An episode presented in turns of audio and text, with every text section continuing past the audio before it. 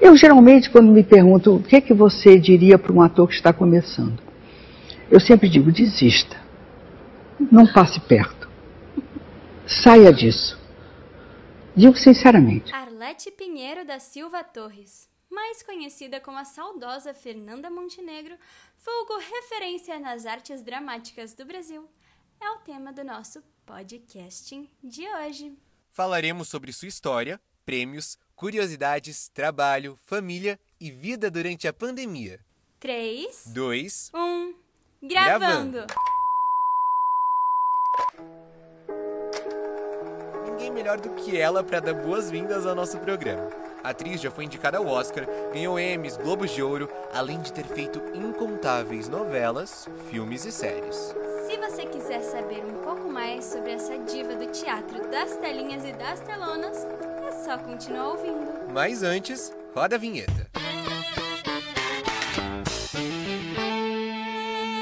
Eu sou a Dominique Bueno. E eu sou Luiz Vasconcelos. Está no ar o podcasting, a história dos que fazem história. Todos nós já conhecemos a icônica Fernanda Montenegro, seja das novelas, dos comerciais, dos filmes ou dos palcos. Mas tem muita coisa que acontece antes da cortina se abrir e que a gente não sabe. Arlete, ou Fernanda, nasceu em 1929 e teve duas irmãs. Cresceu em um belo lar e com uma família unida. Aos 15 anos, traçou o seu destino ao se inscrever em um concurso da Rádio MEC para ser locutora. Já era de se esperar, ela sempre foi muito talentosa, e esse foi seu primeiro emprego, que durou nada mais nada menos que 10 anos. E olha só que incrível! A sede da Rádio MEC ficava ao lado da Faculdade de Direito da Universidade Federal do Rio de Janeiro, que tinha um grupo de teatro amador. Instigada por amigos próximos a ela, Fernanda passa a integrar o grupo, onde realiza sua primeira peça, chamada Nuestra Natasha. O professor viu o enorme potencial dessa estrela e a convidou para fazer parte do teatro ginástico. Como os trabalhos de rádio nem sempre eram remunerados, Arlete dava aulas de português para estrangeiros para ganhar um dinheirinho. Nas radionovelas, ela estreou com a obra de Cláudio Furnari chamada Sim a Moça Chorou. E foi em uma dessas incríveis experiências de rádio que a atriz adotou o seu pseudônimo. Então, pseudônimo é esse nome fictício que a pessoa pode adotar. Ela escolhe Fernanda em homenagem à literatura francesa, porque esse era o nome que sempre aparecia nas obras. E o sobrenome Montenegro veio em homenagem a um médico que sempre cuidou de sua família. Aos 23 anos, a atriz se casa com Fernando Torres, que na época tinha 26 anos. O casamento aconteceu em São Cristóvão, no Rio de Janeiro. Eles não tinham dinheiro naquele momento, então, acredite se quiser, ela pediu o vestido de casamento emprestado para uma amiga. O casal tentou durante um longo período ter filhos de forma natural, mas tiveram que iniciar um procedimento de fertilização. Esse casal teve dois filhos, o diretor e produtor Cláudio Torres e a atriz Fernanda Torres. As gravidezes foram difíceis e ela teve que se afastar do trabalho. Fernandona, como muitos a chamam, foi a primeira atriz latino-americana a ganhar o Emmy, interpretando a Dona Picucha na comédia Doce de Mãe. Fernanda Montenegro. Eu me achava fora do páreo. É, Tanto que eu vim muito tranquila, porque não ia acontecer nada. Agora não, agora eu estou nervosa, ainda mais dando entrevistas. E, sei lá, falando, falastrando. Estou feliz. Pois é, ela achava que não ia levar o prêmio, como aconteceu quando ela foi indicada ao Oscar. Mas o talento da nossa dama maior do teatro, da televisão e do cinema brasileiro foi reconhecido mundialmente. Ela não levou o Oscar, mas em 1999 o Brasil foi à loucura com a sua indicação. Ela até hoje permanece sendo a única atriz brasileira indicada ao Academy Awards, pela sua personagem Dora no filme Central do Brasil, que também concorreu ao Oscar como melhor filme estrangeiro. Em toda a sua carreira, a atriz já foi indicada mais de 120 vezes para premiações nacionais e internacionais, levando mais de 90 prêmios. Ô Domi, você tem noção que venham muito mais prêmios? Luiz, vamos falar um pouco das curiosidades dessa diva? Óbvio, vamos lá, ó. Tem umas aqui que me surpreenderam, tá? Pra começar, eu descobri que ela torce pro Fluminense. Tudo bem, vai, ninguém é perfeito. Tô brincando. Ela é, viu? Por ela, eu torço pra qualquer time. Ai, Luiz. Bom, que o nome dela não é Fernanda, todo mundo já sabe.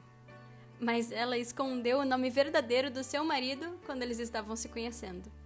Só foi contar pra ele quando o relacionamento começou. Falando em marido, o Fernando Torres, que foi ator, diretor e produtor brasileiro, disse que queria uma Fernanda de verdade na família. Por isso o nome de sua filha, Fernanda Torres.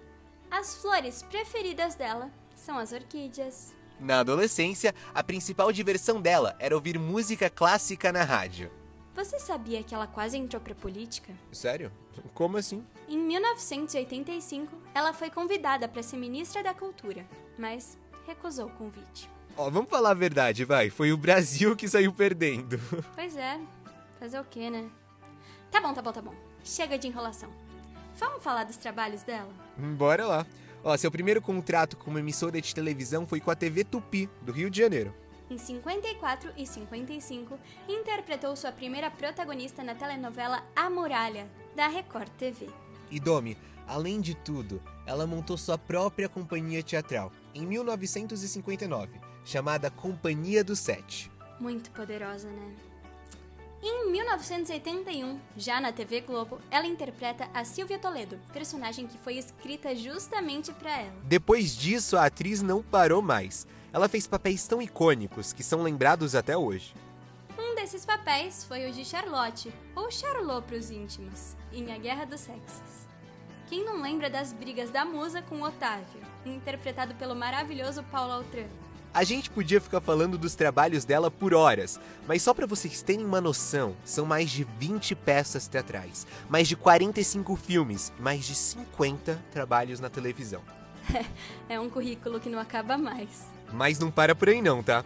Você já se perguntou o que esse ícone tem feito durante a pandemia? Em uma entrevista, Fernanda enalteceu e falou da importância dos artistas e das produções em diferentes formatos.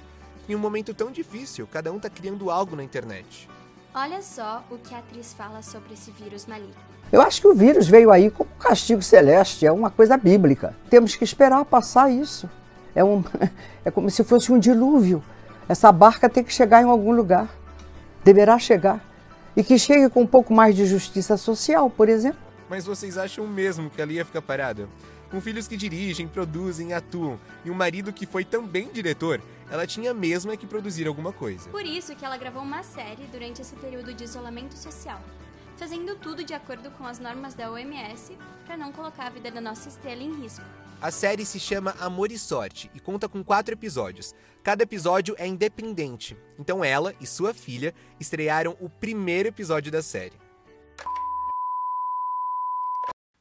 Dama da dramaturgia brasileira não só fez história, como ainda fará muita história. Ela é referência para todos os artistas brasileiros. Ai, nem me fale. Ela é maravilhosa.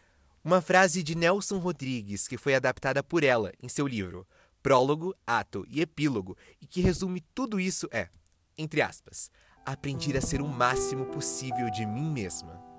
Que lindo isso, né? Bom, infelizmente o nosso podcasting de hoje está chegando ao fim. Mas vocês serão agraciados com a bela voz e serenidade de Fernanda, Fernanda Montenegro. Não nos provoca riso o amor quando chega ao mais profundo de sua viagem, ao mais alto de seu voo. No mais profundo, no mais alto, nos arranca gemidos e suspiros, vozes de dor embora seja dor jubilosa. E pensando bem, não há nada de estranho nisso, porque nascer é uma alegria que dói.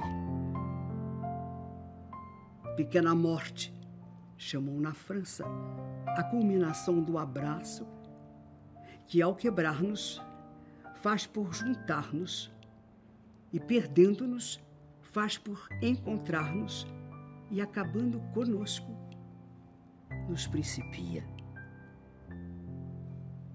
Pequena morte, dizem, mas grande muito grande haverá de ser. Se ao nos matar,